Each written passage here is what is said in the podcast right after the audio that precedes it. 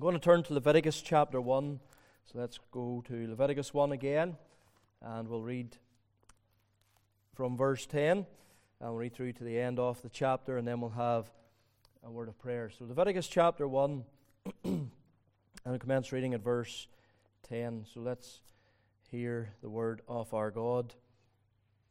and if his offering be of the flocks, namely of the sheep or of the goats, for a burnt sacrifice, he shall bring it a meal without blemish.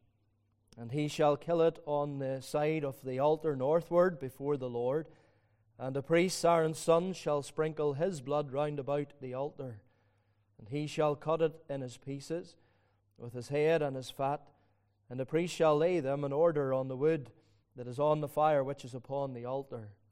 But he shall wash the inwards and the legs with water and the priest shall bring it all and burn it upon the altar. It is a burnt sacrifice, an offering made by fire of a sweet savour unto the Lord.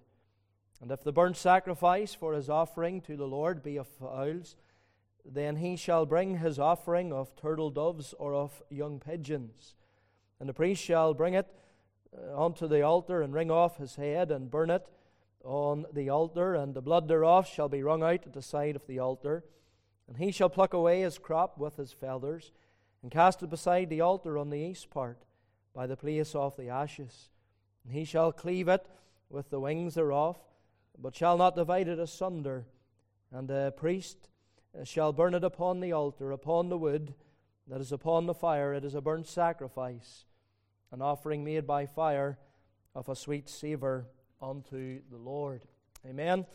Um, we trust the Lord will bless his word to our hearts. Let's bow for prayer and let's ask the Lord to draw near to us and bless us even in the Bible study this morning. Let's pray. Eternal God and gracious and loving Father, it is a great privilege and an honor for us to draw nigh unto Thee. We thank Thee, Lord, that we approach through Christ, and we thank Thee, Father, that Thou hast bidden us to come. We thank Thee, Lord, for this day, one day set aside in seven where we can, O God, assemble ourselves together in the house of God. We thank Thee for a place, O God, that Thou hast given to this people. Uh, Lord, we thank Thee, O Father, that we come to meet in this meeting house. And primarily we come to meet with Thee, our God. We've come to hear what our God would have to say. We have come, O God, to render unto Thee worship and honor that is due to Thee. We pray, O God, that we will have brought with us even the sacrifices of praise and the sacrifice of a life devoted to Thee. We pray, O God, that Thou would help us to, O God, approach Thee and to worship Thee and serve Thee as we ought. And we thank Thee, Lord, for Thy Son. We thank Thee for His life and His death. We thank Thee all that He accomplished for us. And we thank Thee for the application of that by the Spirit. And we come to Thee, O God we pray that Thou would send forth the Holy Ghost. Help me, I pray. Wash me in the Redeemer's blood. Take this vessel, this weak vessel, O God, and use me for the glory and honor of Thy name. Bless Thy people. May they be edified. May they be instructed in the things of God. May their hearts rejoice in what Christ has done for them. God, we pray that this will establish them and build them in their holy faith. We pray not only for here, but we pray for the junior, the senior Bible classes. We pray for our children across the way in the church hall. And we pray, O oh God, that the Spirit of God will come upon them. O oh God, that thou would speak to their hearts. Lord, art the one who knowest the hearts of all men. And you know those who belong to thee. Bless those little ones of the flock. And we pray that thou would put thy hand upon them even this day and bless them. Remember those who are not yet saved. Christ himself said, Other sheep that I have, which are not of this fold, them also I must bring with me. And we pray that as the good and the great shepherd, that you will gather these little lambs in your arms, and Lord, that thou would bring them into the fold and the family of our great God. So, Lord, we look to thee, we lift our eyes heavenward, bless and crown this day in thy house with thy presence, for it is thy presence that makes a difference. It sweetens O God, the atmosphere, it provides a feast for our souls. And we pray, O God, that we'll be conscious of our God drawing near as we draw nigh unto Thee. So do us good, Lord, and help. We pray all this in Christ's name. and for his and thine everlasting praise and glory. Amen. This morning we continue on our series, The Shadows of the Saviour, and we return once again to consider the first of the five Levitical offerings, the burnt offering. The last time we looked at this offering under two headings, we thought about the particulars of the burnt offering, how it does not originate in Leviticus, but finds its origin there really in the early chapters of Genesis. It was the most common of all the offerings. It was offered at various times and often along with other sacrifices It different from the other offerings in that it was wholly offered unto the Lord. There was no part of it which could be eaten that was taken by the offerer or the officiant. Uh, only the outer covering, the skin and the feathers, was not burnt upon the altar. We also noted that the particular uh, animals that could be offered.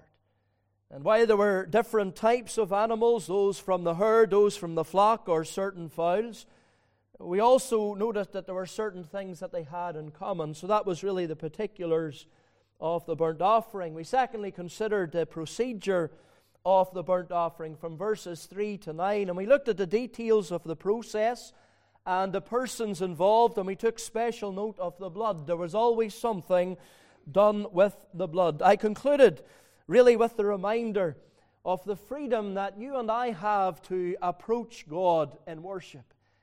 But I also warned of the danger.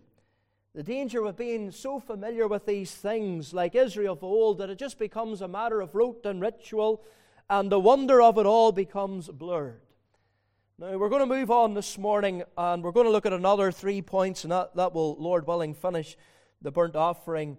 We're going to look at another three points this morning in relation to it. Firstly, I want us to think about the principles of the burnt offering. We thought about the particulars, the procedure, and now the principles of the burnt offering. There are certain principal truths which the burnt offering sets before us, and I want to bring a number of them to you. Five, I believe, in total. Number one, we have the principle of man's depravity. There is the principle of man's depravity. The burnt offering, it was not an offering for a specific sin. It was associated, yes, with all our offerings, and it was offered at various occasions mourning and repentance to celebrate and to and occasions of joy, but it was not for a particular sin.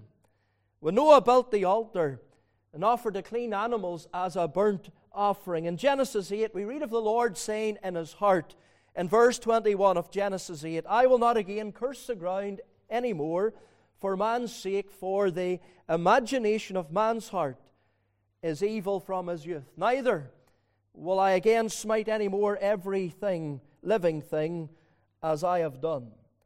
And there we have reference to the depravity of man as this burnt offering is offered by Noah. That reference there is the imagination of man's heart is evil from his youth.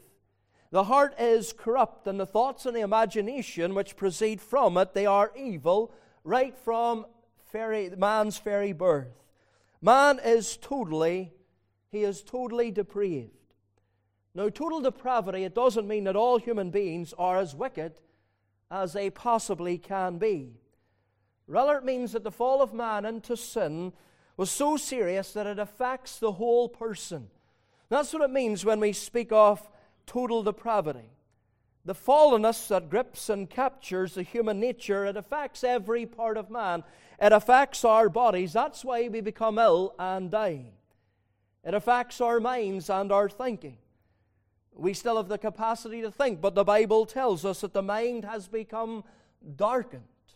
And that is what particularly is referred to by God in Genesis chapter 8 and verse 21 the imaginations of the heart. So the body is affected, the mind is affected, and the will of man is also affected. No longer is it in its pristine state of moral power, but now it's in bondage to sin. Man speaks about free will. Well, the only free will that sinful man has is that he is free to choose that which his heart is inclined to, which is sin and therefore the will is in bondage. Sinners are enslaved to the evil impulses and desires of their hearts. The body, the mind, the will, the spirit, indeed the whole person has been infected by the power of sin. And that's what we mean when we speak about total depravity. It doesn't mean that everyone is absolutely and totally as wicked as they can be. Doesn't mean that. But it means that every part of man has become infected and affected by sin. There is nothing in sinful man, no part of his being whatsoever, which is pleasing to God. Every part has been polluted and corrupted by sin. And this is why a whole, a whole substitutionary offering is brought unto the Lord. When an Israelite wanted to approach God, to worship Him, to be accepted by Him, he had to come with a burnt offering, which was an acknowledgement, not necessarily of a particular sin, but it was an acknowledgement of his sinfulness, his absolute total depravity. There was nothing by which he could offer God, not his thoughts, not his desires, not his actions, not his words. All was polluted, all was corrupted by sin. Now, as we come to God through Christ, who the burnt offering foreshadows, it's really our acknowledgement of our own total depravity. There is nothing pleasing within us that we can ever offer God. So that's the first principle in this burnt offering. Number two, the burnt offering also sets before us the principle of particularity. Now, if the Israelite learned anything from the meticulous rules and, and regulations and requires, requirements that the Lord laid down for the burnt offering and all the rest of the offerings, it was that He, that is God, was very particular about the way that man approached Him. The Israelites, they couldn't bring any sort of offering. And what I mean by that, not even halt and lame and maimed and all the rest of it. I mean, he couldn't bring any sort of offering. He couldn't bring grain. He couldn't bring money. He couldn't bring flowers. He couldn't bring rich materials. He couldn't bring that. He had to bring, he had to bring a blood sacrifice. And the animals had to be of a particular kind. God had ordained the way. And there was no other way to draw nigh to God in worship. And I've already mentioned that briefly in the last study. And yet, the rebellious, fallen nature of man, it inclines him to want to approach God in his own way. We have an example of that, of course, there at the very beginning. And Cain's approach unto God. But we clearly see from that account that man is not allowed to approach God in any way that he desires, nor will he be acceptable. Or is that an accepted way? In the immediate context here, in this context of Leviticus, the Israelite could only approach God by the means of the tabernacle, the priesthood, and the blood sacrifices. There was no other way by which he could enter into the court of the tabernacle. It was only by that way, by the blood sacrifice, that the priest could ever enter into the holy place on behalf of that one who made the offering. It was only by the blood that the high priest could enter in once a year into the most holy place to represent the nation. It was by the blood. And Christ himself spoke about this particularity, this exclusivity. In his own day, he himself said, I am the way, the truth, and the life. And sinners can only come to God God's way, and that's the person and through the person and the work of the Lord Jesus Christ. It is by Christ that we have access. We have access to this grace wherein we stand, that we have access unto the Father. This is the message we sound forth that there is one way. Exclusivity of God's way of salvation, Christ and Christ alone by the blood. And you know, this is something that sinful man hates. He says it's too restrictive, it's too narrow. It robs man of any glory that he might uh, want to have in his own salvation, but there is no other way that is acceptable with God. The burnt offering establishes the principle of this particularity, this exclusivity. And this leads us on to the next principle. Principle number three the principle of acceptance with God. Closely related to the accepted way is the principle of the offerer being acceptable before God. There's a great deal of emphasis today on self acceptance, self esteem. most of which is wrongly orientated.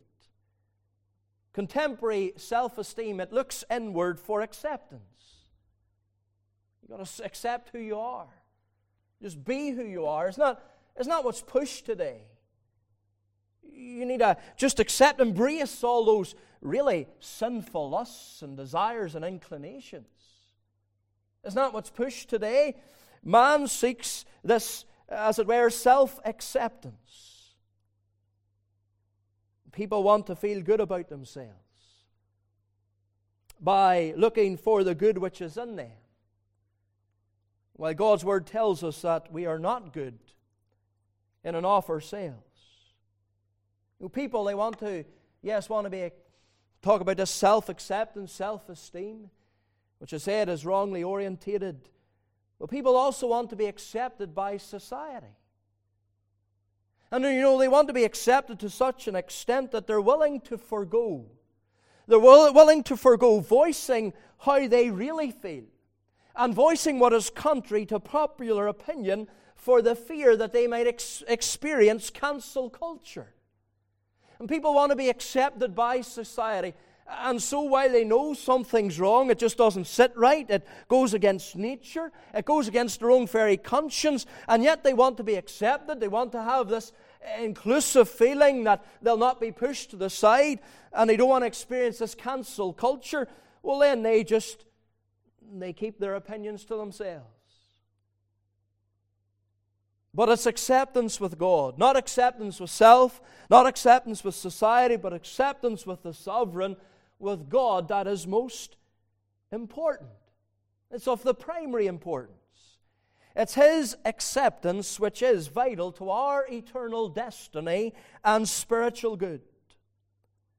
Now, the offerer's acceptance in the tabernacle court was based solely, solely on the acceptability of the offering. On the offering. That's why the offerer was accepted. That's why he was allowed to come into the court because of the acceptability of the offering. And that's why that offering had to be without blemish and without spot. Of himself, that man, he could not be accepted because of his own sin. But an offering could be accepted on his behalf as long as it met the standard that God set forth. God's acceptance of us, God's acceptance of any man is occasioned by something outside of ourselves because you and I, we do not measure up to the law of God. Our acceptance, and you know this, good to be reminded, it's founded on the righteousness of the Lord Jesus Christ. Paul, in writing to the church at Ephesus, he reminds them that God hath made us accepted in the beloved. It's because he is accepted, we are accepted. Civilla Martin, she wrote these words in the hymn In the beloved accepted am I, risen, ascended, and seated on high, saved from all sin through his infinite grace with the redeemed ones afforded a place. In the beloved, how safe my retreat. In the beloved, accounted complete. Who can condemn me? In him I am free. Savior and keeper forever is he. The principle, the principle of acceptance with God. Principle number four. And again, this is closely connected to the previous point. We have the principle of identification. You see, these points, they all flow out the one from the other, especially when that first point is established man's total depravity. They all flow out from it. There's an acceptable way, there's an acceptance with God. And then this number four, this principle, it's a principle of identification. Do you know man's depravity? As I said, it's really the first principle that sets forth. It's it's fundamental to Reformed theology. And it stands at the head of the list of that acrostic tulip, the T which stands for total depravity. See, the one who was to benefit from the death of the sacrificial victim had to identify with that animal. It was, first of all, to be his animal. Either he, he raised it up or he obtained it at a price. Then the offerer had to place his hands upon the victim, symbolically identifying himself with the animal which was killed in his place. And you know, here we have the biblical truth of federal headship presented. That's what it is federal headship. It has to do with one person acting on behalf of another, and in, in which a people are identified with and in union with that federal head. That's what it means. You know, that concept of federal headship, it's seen in the natural sense, we could say in Hebrews chapter 7, verses 8 to 10. And there we read the account of Abraham, and he's paying tithes unto that man Melchizedek, the high priest of God. And it's said there that Levi, the tribe of Levi, was in the loins of Abraham, and in effect, therefore, Levi was paying tithes unto Melchizedek in Abraham. The father, in a natural sense, he is the representative head of the home. And you know that's alluded to here in Leviticus chapter 1 because I mentioned the last time it's the man who brought this offering, and therefore the family whom he represented brought it in him. But in a spiritual sense, that we could say is a natural sense, but in a spiritual sense, federal headship is seen in Romans chapter 5, and really the second half of that chapter. And Paul there teaches that the entire human race is represented, is identified in two Adams. The first Adam was a federal head of all mankind under the covenant of works.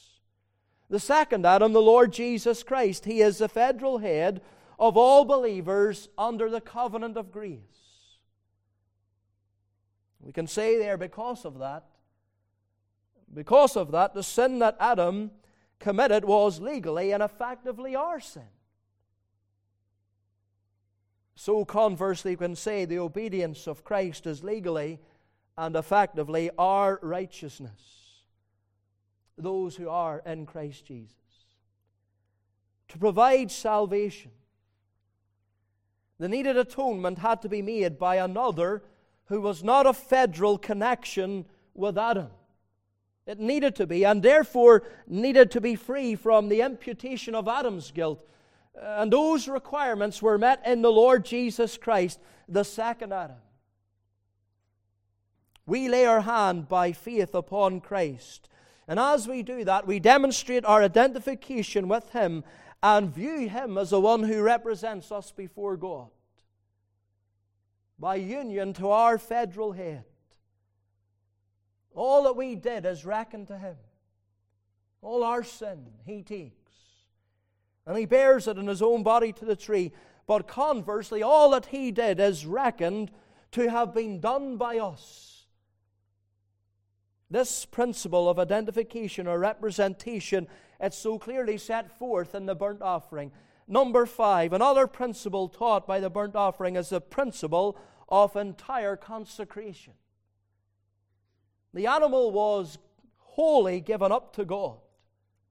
Nothing was held back by the offer.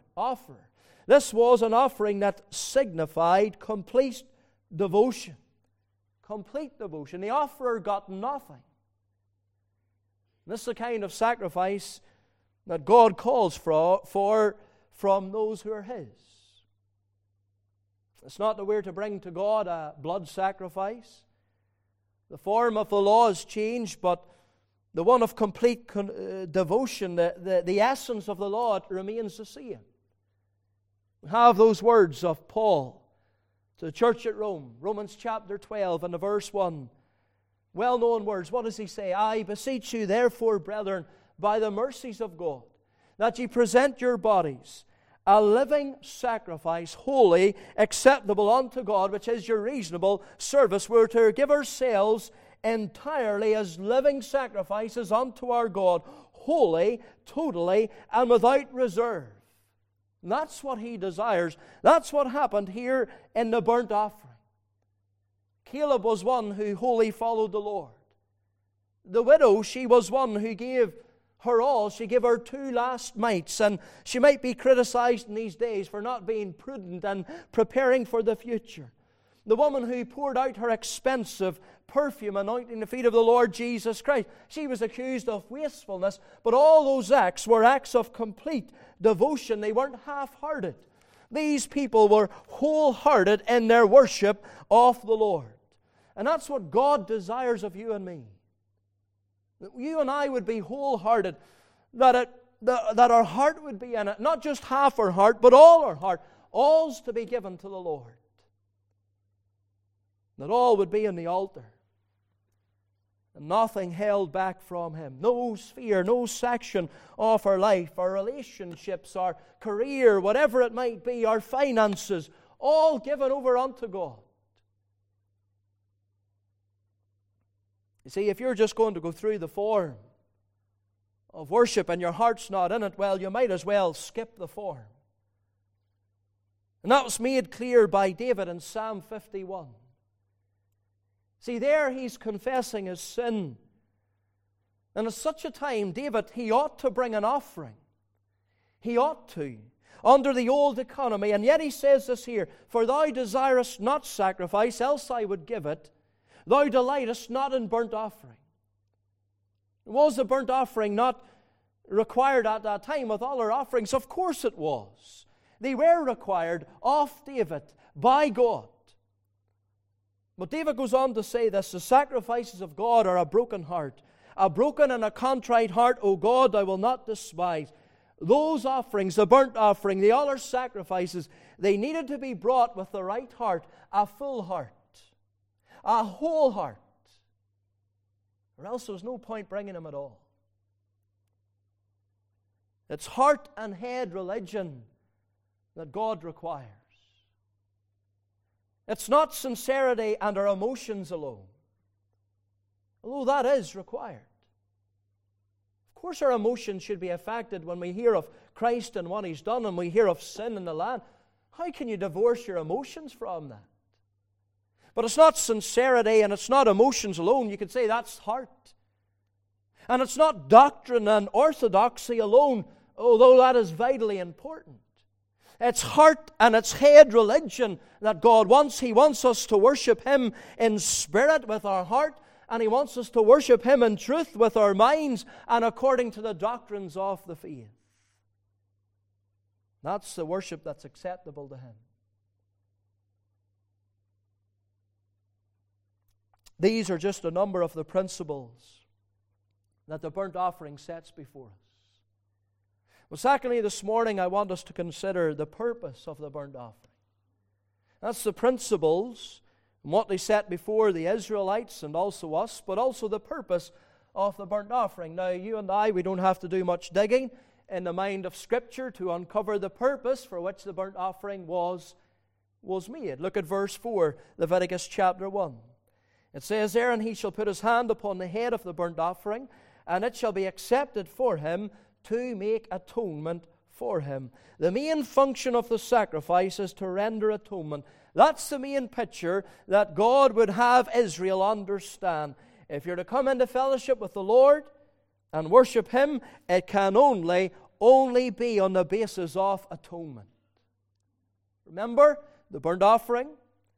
It was not so much to gain forgiveness for a particular sin, but it is to make atonement for the sinners or for the offerer's sinfulness. And the burnt offering provides a divine solution for man's fallen condition. It provided atonement. Now, the subject of atonement is vast, and there are many aspects we can consider concerning it. And really, those considerations of the atonement, they fall into to three main headings. Number one, there is a necessity of the atonement the necessity. It was necessary because of the sinfulness of man and the holiness of God. Number two, the nature of the atonement.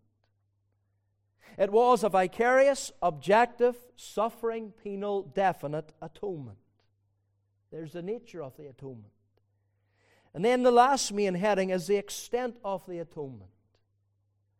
What was God's intention? To whom are the benefits of the atonement applied. Now, each of those main headings and each of those subpoints would be a Bible class message in themselves. And I'm not going to go into them, but boiling it down to the basics, the very basics, what does atonement mean?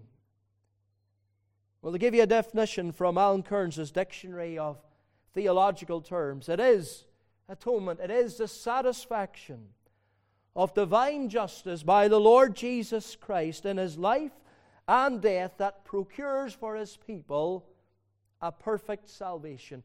The satisfaction of divine justice and the procuring of a perfect salvation by the work of Jesus Christ. Now we get a further understanding of what atonement means by the terms that are employed in Scripture concerning it and relating to it. The Hebrew word that is translated in verse 4 to make atonement, it literally means to cover over so as not to be seen. The suffering of the substitute has the effect of covering over the guilt of the offender, to make it invisible to the eyes of God. That's a marvelous thing when we think that the eyes of the Lord are in every place. But that is the effect of the suffering substitute and sacrifice.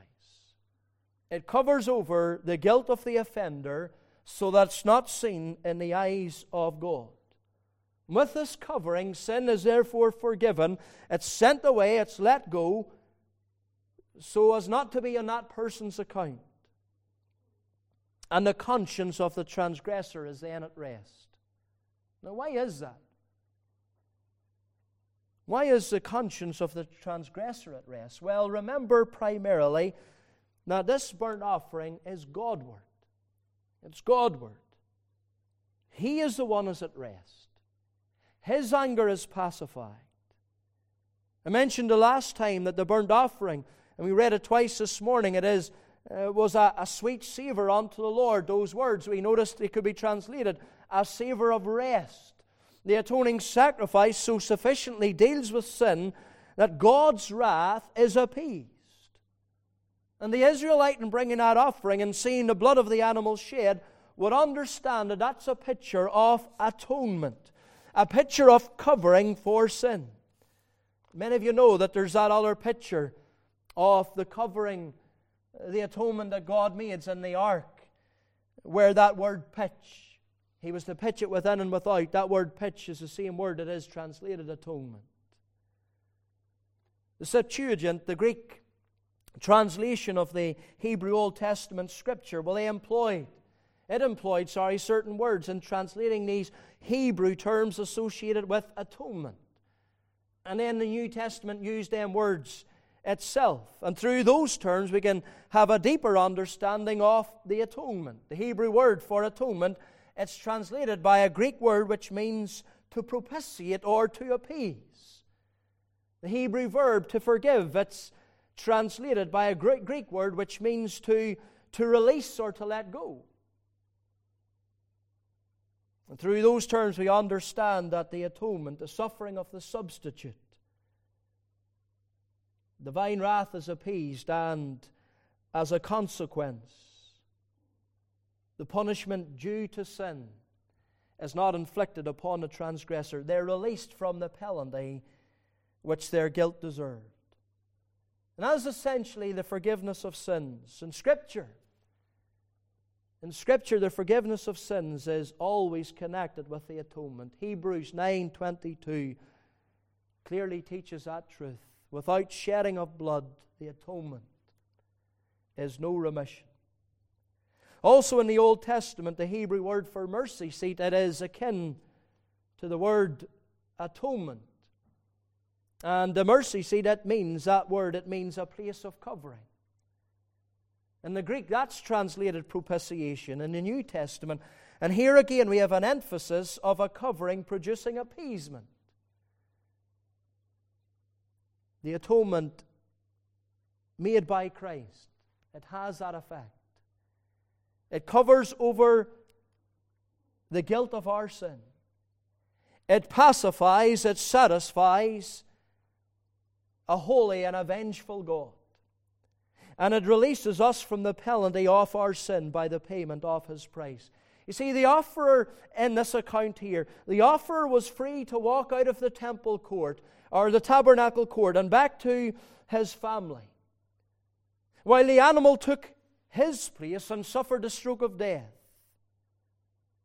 You notice there in verse number 11, it tells us there, and it just struck me as I read it, and he shall kill it on the side of the altar northward before the Lord, and the priest, Aaron's son, shall sprinkle his blood, his blood, blood of the sheep, not the offerer.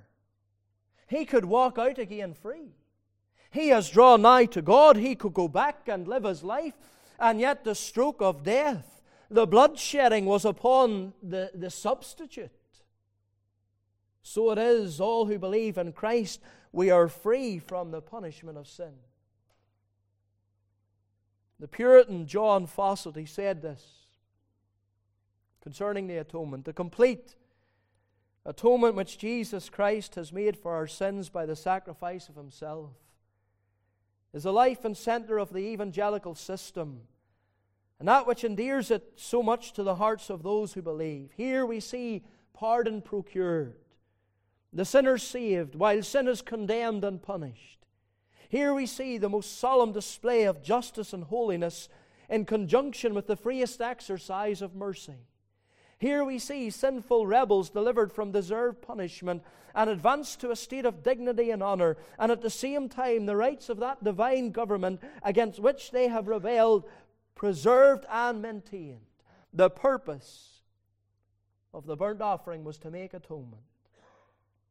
Finally, this morning, I want us to think and consider the picture of the burnt offering.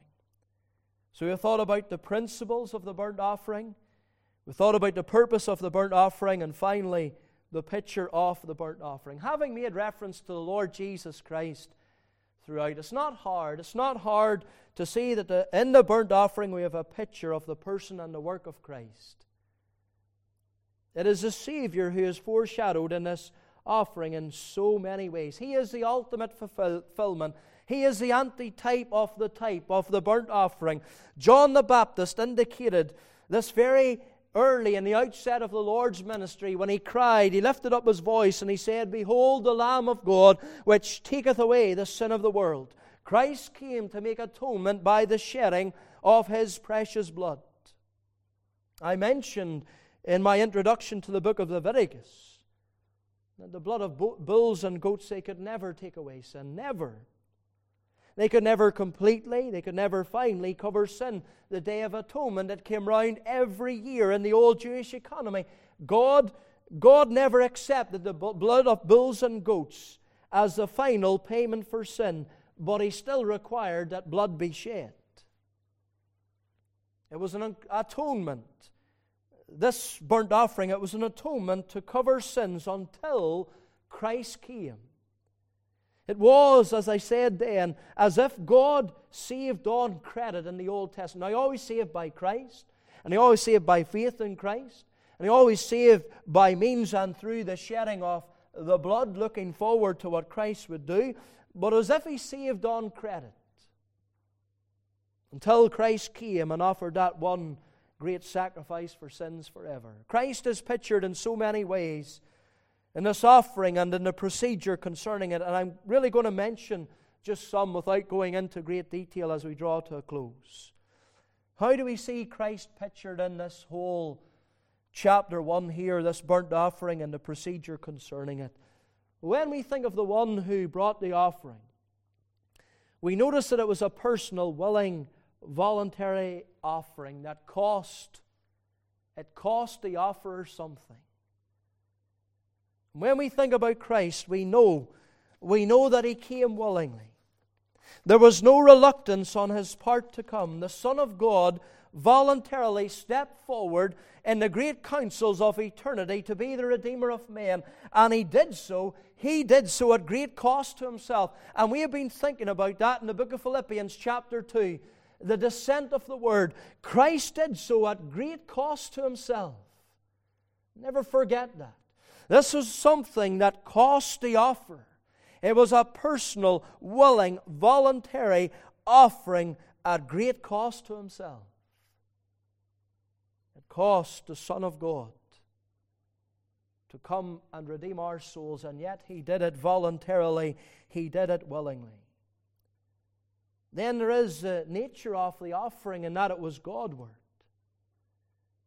Know, if I was to ask you why the Son of God came into this world, I suspect that the majority answer would be to save the lost. To save the lost. But that's the consequence of what he came to do. It's a consequence. He came primarily, as it tells us in Hebrews chapter 10, verse 7 Though I come to do thy will, O God. He came to do the will of the Father, to glorify Him, to satisfy His justice, to turn away His wrath, the result of which is the salvation of the lost. He came to do the will of the Father. It was Godward, the work that He came to do. Then we notice the purity and the sinlessness of Christ in the sacrifice that's offered. It was to be, we read, without blemish. In chapter 22 and verse 21, it shall be perfect to be accepted. There shall be no blemish therein. Being made of, of the woman by the power of the Holy Ghost, Christ had no original sin. He had no connection to Adam, the federal head of all mankind. His human nature was not corrupt nor polluted. There was no sin in him. And this is borne out by Christ's own testimony when he spoke of the devil's temptations in John chapter 14 and the verse 30. He said, The prince of this world cometh and have nothing in me. In other words, there was no sinful nature in Christ in his character to which the strong and real temptations could appeal. Christ had a sinless character. He was without spot within, and of course, this was manifested without. He had a sinless conduct as well. Not only a sinless character, but sinless conduct. He went through uh, this whole life.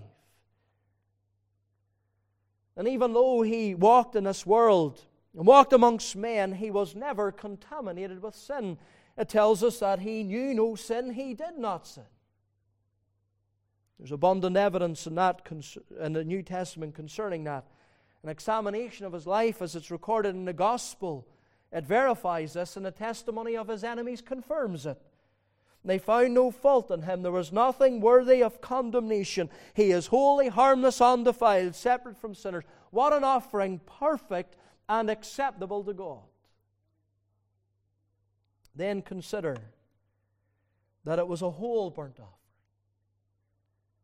And this speaks to us of Christ's entire consecration to God. He was convo- completely devoted to the service and doing the will of God. As a boy in the temple, he said to Mary and Joseph, Wist ye, wist ye not that I must be about my Father's business. He said to his disciples at the well of Samaria, My meat is to do the will of him that sent me. He prayed in the Garden of Gethsemane, Nevertheless, not my will, but thine be done. The vows of the covenant of redemption were upon him, and he in effect said to his Father, I will pay my vows unto the Lord in the presence of his people. What a picture of devotion to God. Nothing was held back from or by him. He poured his soul out unto death. With the skin that was flayed and given to the priests. Surely we behold there the righteousness of Christ, which is given unto his people who are made priests unto God. You could also think about the laying of the sacrifice on the altar and the fire that burnt it, and ere were brought to the altar of Calvary, and the fiery wrath of God that fell upon him. Christ is pictured in this burnt offering. But I must conclude this morning. We thought about, in our study of the burnt offering, the particulars, the procedure, the principles, the purpose, and the picture with the appearing of the light of the world and the lens of the New Testament Scripture, the shadows of the Savior in the Old Testament are sharpened into focus. We have in the burnt offering a clear silhouette of the one who is the substance of all these things. In Christ, we have a sacrifice of nobler worth by which you and I can draw nigh unto our God in an acceptable way and be accepted by Him. And be delivered from the stroke of the penalty of sin that was our due. And as we draw nigh to Him in His way, we can look with confidence and assurance that He will draw nigh unto us. May the Lord bless His word to all our hearts for His own name's sake. And trust the Lord has blessed your soul in the study of the burnt offering. Let's just bow in prayer. Father in heaven, we come before Thee and we rejoice for Christ. We thank Thee for who He is and what He has done. We thank Thee, Lord, we have this freedom, this access unto Thee. And we pray that we will come wholly devoted, consecrated to our God. That we would hold nothing back, for Christ held nothing back when He gave Himself as a ransom for the many. Pray, O God, that we would live in the light and in the enjoyment of the atonement that has been made, that has covered our sin, that has released us and set us free from it. And we rejoice, O Heavenly Father, for this grace wherein we stand. So, Lord, we look to Thee to bless the word as has gone out over the internet to the hearts of those who are gathered. Remember the word, O God, that was given to our young people and children. We pray that you'll bless it abundantly. And Lord, you'll do good. For we ask all this in Christ's precious and his worthy name. Amen.